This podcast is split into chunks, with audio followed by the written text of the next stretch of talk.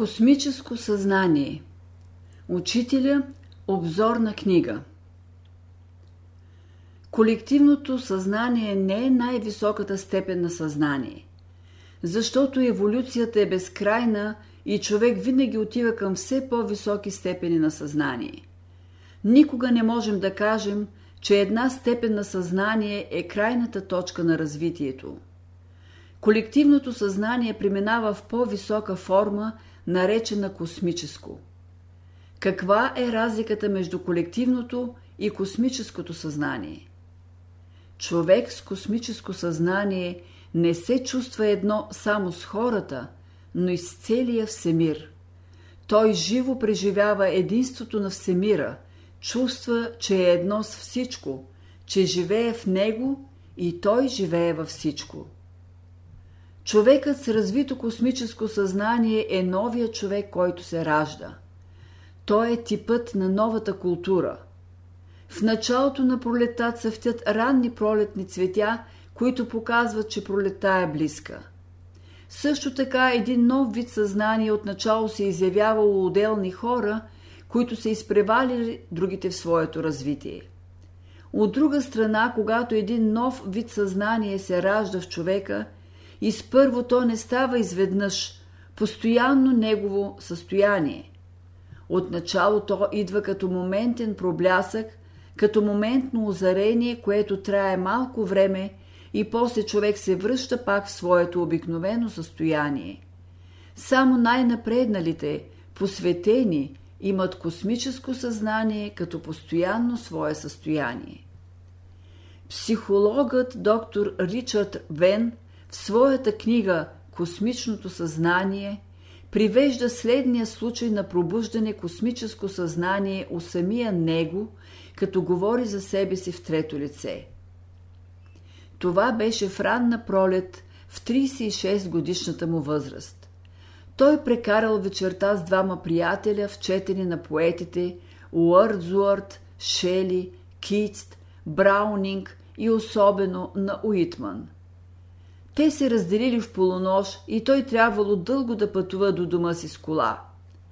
По пътя се намирал дълбоко под впечатленията на идеите, образите и чувствата, събудени от прочетенето и от разговорите, и бил настроен тихо и смирено.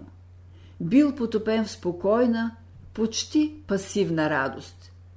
И изведнъж, без всякакво предупреждение, той видял себе си, като че ли е обиколен с облак от огнен цвят. За миг си помисъл за пожар в града, но в следващия миг той вече знаел, че тая светлина иде от самия него. Непосредствено след това у него се родило чувство на възторг, огромна радост, след което дошло умствено просветление, което не може да се опише. В мозъка му проникнало като мълния едно божествено сияние и завинаги осветило целия му живот. В себе си почувствал блаженство, досек с небето. От този момент той ясно осъзнал, че Всемирът не е мъртва материя, а е нещо живо и разумно, че човешката душа е безсмъртна. Вселената е така създадена, че във всички възможности на случайността всичко въздейства за благото на всеки го и на всички. Че основният принцип във всемира е любовта. Че щастието на всеки го от нас в края на краищата е абсолютно извън всяко съмнение. Той твърди, че в течение на няколко секунди, през време на които траяло просветлението, видял и узнал повече, отколкото през целия си до тогавашен живот – и че узнал нещо такова, което никакво изследване не може да даде. Пьотър Успенски в Тертиум Органум описва преживяването на космическото съзнание от един негов приятел. Това беше в Мраморно море. Беше зима. Валеше дъжд. Високия бряг и скалите в далечината бяха във всички оттенъци на виолетовия цвят – Морето беше соловно-сребърен цвят. Параходът отиваше на север, като се клатеше слабо. Аз стоях на палубата и гледах вълните. белите гребени на вълните отдалеч се приближаваха към нас. Вълната се издигаше, като че ли искаше да хвърли своя гребен върху парахода и с рев се разсипваше под него. По едно време аз почувствах промяна в моето съзнание. Аз станах всичко. Вълните, това бях аз.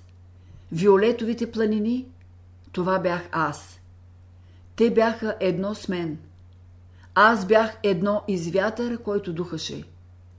Бягащите към север облаци, дъждът бяха в мене. Всичко бях аз. В същото време почувствах необикновена свобода, радост и разширение. След малко това състояние изчезна, но преживяването беше толкова силно, че аз очаквах то да се върне, но то не се върна. Две години след това жълтите вълни на Филанския залив и зеленикавото небе ми дадоха същото преживяване. В драмата Синята птица от Метерлинг се разправя за следното. Феята Берюлюна възлага на две деца да намерят синята птица и да я донесат. И те тръгват на дълго пътешествие, за да я търсят.